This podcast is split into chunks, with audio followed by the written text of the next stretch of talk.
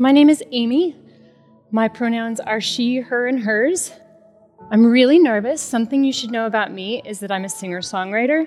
I have played many halls in front of many people, and I'm more nervous right now than I've, well, not that I've ever been. But it's close. It's close. I am a singer songwriter, like I said. I'm a seminarian. I am a runner. I am a mother, and I am married to and sometimes collaborate with your contemporary worship leader, Paul. And among these and many other things, I am a thrifter. Thrifting and the implied appreciation for pre loved things is a skill my mother instilled in me as the youngest of four girls who grew up in hand me downs, both from my sisters and from the daughters of the wealthier women whose houses my mom cleaned. And I'll be honest, I did not always appreciate the secondhand stuff. I recall a few years in elementary when all I wanted was a brand new pair of crisp jeans from the store, brand new that would be all and only mine. And once I even got those jeans, but it was only once because my parents, my dad, a pastor and self employed locksmith, and my mom, a stay home parent turned self employed house cleaner, simply could not afford that expense, especially when we already had literal bags of clothing for me to choose from. So I went shopping in those bags and at Goodwill. But it wasn't until middle school when I began to view those thrift stores as treasure troves. Because when we went to TJ Maxx or even Walmart, I was limited to one top and one bottom for school clothes shopping. But at Goodwill, I had a budget and I could spend my budget however I wanted. I could get out of my sister's style and into my own, even though that meant baggier jeans and baggier shirts, none of which my sisters approved of, but in which I got to be myself. In today's gospel and these last couple weeks in Matthew 13, Jesus had something to say about the garbage bags that are the kingdom of heaven, where it's planted, hidden, and what it's worth when it's found. First, after telling but before explaining the parable of the weeds, which Pastor Natalia talked about last week, Jesus compares God's kingdom to a different weed, the mustard seed. Now, I didn't know this before studying for today's sermon, but to his first century audience, the mustard plant was such a common and invasive weed to otherwise well ordered gardens that some say it was forbidden in the household garden. And yet, after discussing weeds sown by the enemy on kingdom fields, Jesus declares the kingdom of heaven is like this other rapidly growing weed. It is planted and it grows and it gives rest to birds perched on its branches. Here, Jesus compels us to ask what and whom has God deliberately planted in God's field that our culture has deemed invasive or unwelcome in our well ordered places. Or Jesus says, think of the kingdom like yeast. Now, again, his audience, both Jews and Gentiles, were familiar with the power of yeast, and maybe, thanks to the early days of this pandemic and the great bread bake of 2020, when so many of us scrambled to find active dry yeast on empty store shelves. This is a thing, let me inter- just interrupt myself here and let you know that Paul, my husband, had no idea what I was talking about. He was like, What? I don't know. So he was reading this sermon and he's like, Maybe you could clarify. And I'm like, Babe, it was when everything was off the shelves and everyone was looking for dry yeast and they wanted to start their whatever. I baked no bread, but I have the bread baker and I know dry yeast. And I had some already in my fridge, so still do. Anyway, what those of us who have baked bread before know is that dry yeast is as fast spreading as a weed. And with great care and deliberation, God uses both in us, and a little bit of yeast makes a loaf that feeds the family. It would be simple to stop here and dwell on this message that the kingdom of God grows from the tiniest bits of the commonest, most unwieldy stuff that goes where it goes and grows as it will, not according to human control, but according to its own biology. But Jesus doesn't stop there. He explains the parable of the weeds and continues with what else the kingdom of heaven is like. The kingdom of heaven is like treasure hidden in a huge field that someone sells everything he has in order to purchase. The kingdom of heaven is a pearl that a knower of pearls has been hunting for and sells everything else to own, even all his other pearls. These, Jesus says, tell us what God's kingdom is like. And not just in Matthew 13, but over and over and over in his parables, we hear Jesus telling us that God plants what others will not plant, goes where others will not go. God leaves safe and trusted places to search and travel where others will not, and spends everything on the one thing which others see as worthless and unwanted, if indeed they see the thing at all. The question implied by these parables is always and at the very least who missed the treasure in that field because they didn't know or weren't willing to look there? Who saw a piece of sand instead of a pearl more valuable than literally everything else and missed the purchase of a lifetime? Who saw only weedy, unruly, uncontrollable shrubs where Jesus saw trees of shady rest?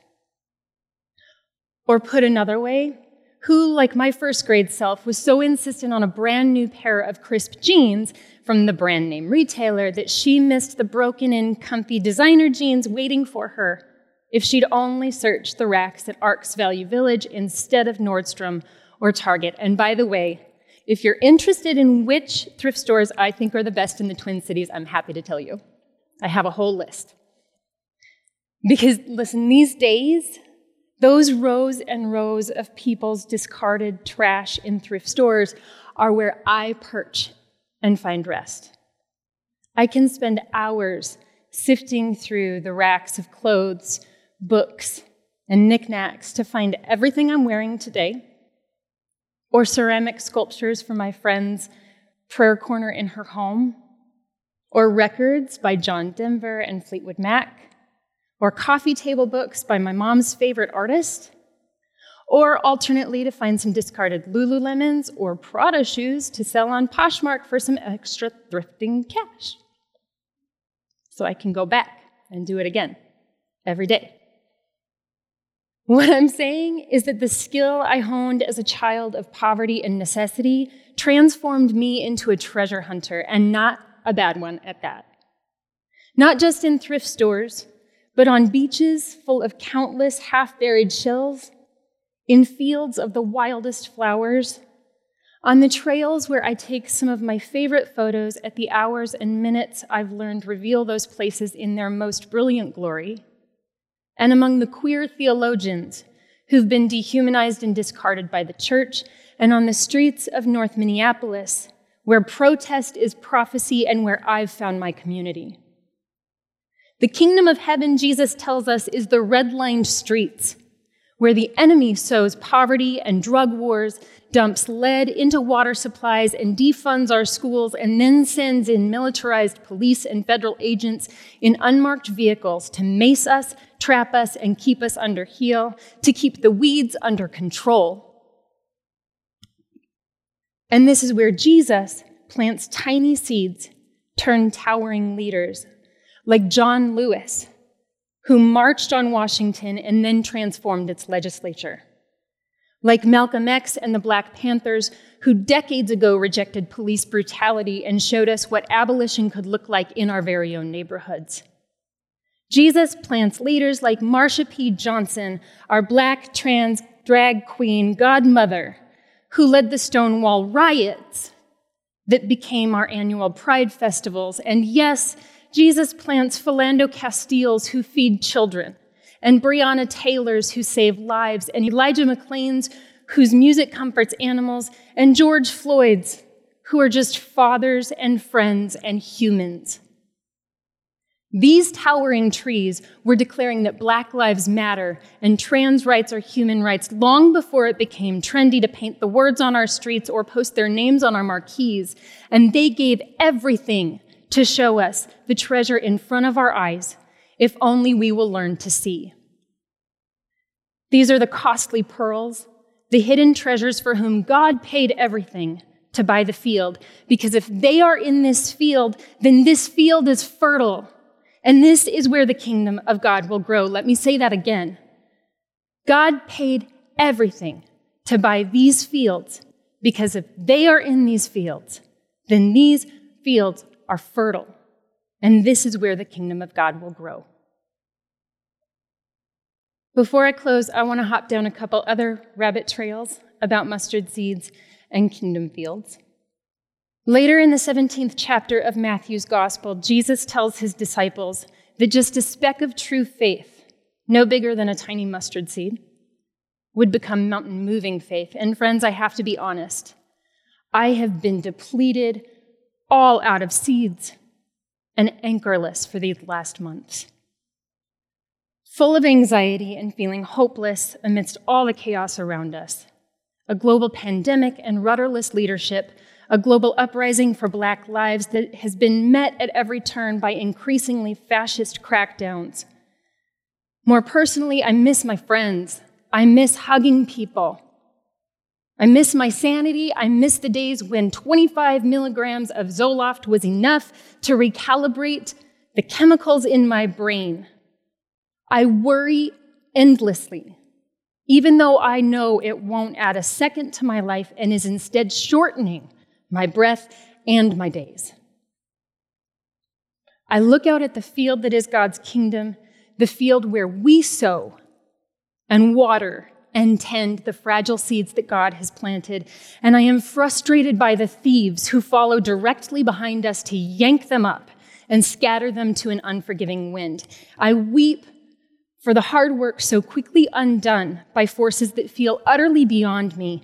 And I rage knowing that the only power I have is to keep sowing, keep tending, Keep watering, keep laboring, because if just one tiny seed takes root in me, it will self replicate.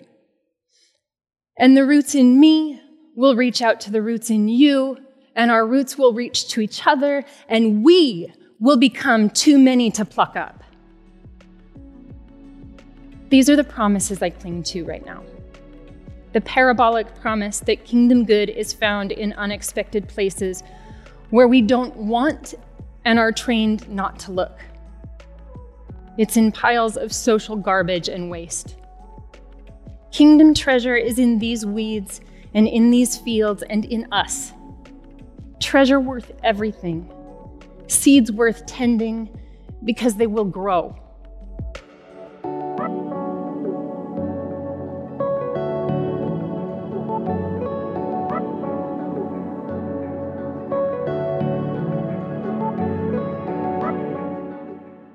Let me just remind us at no point in these parables does Jesus ask us to separate the wheat from the weeds, the good fish from the bad, the planter from the enemy.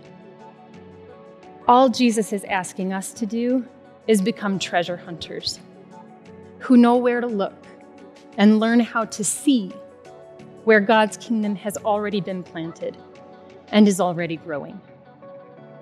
Amen.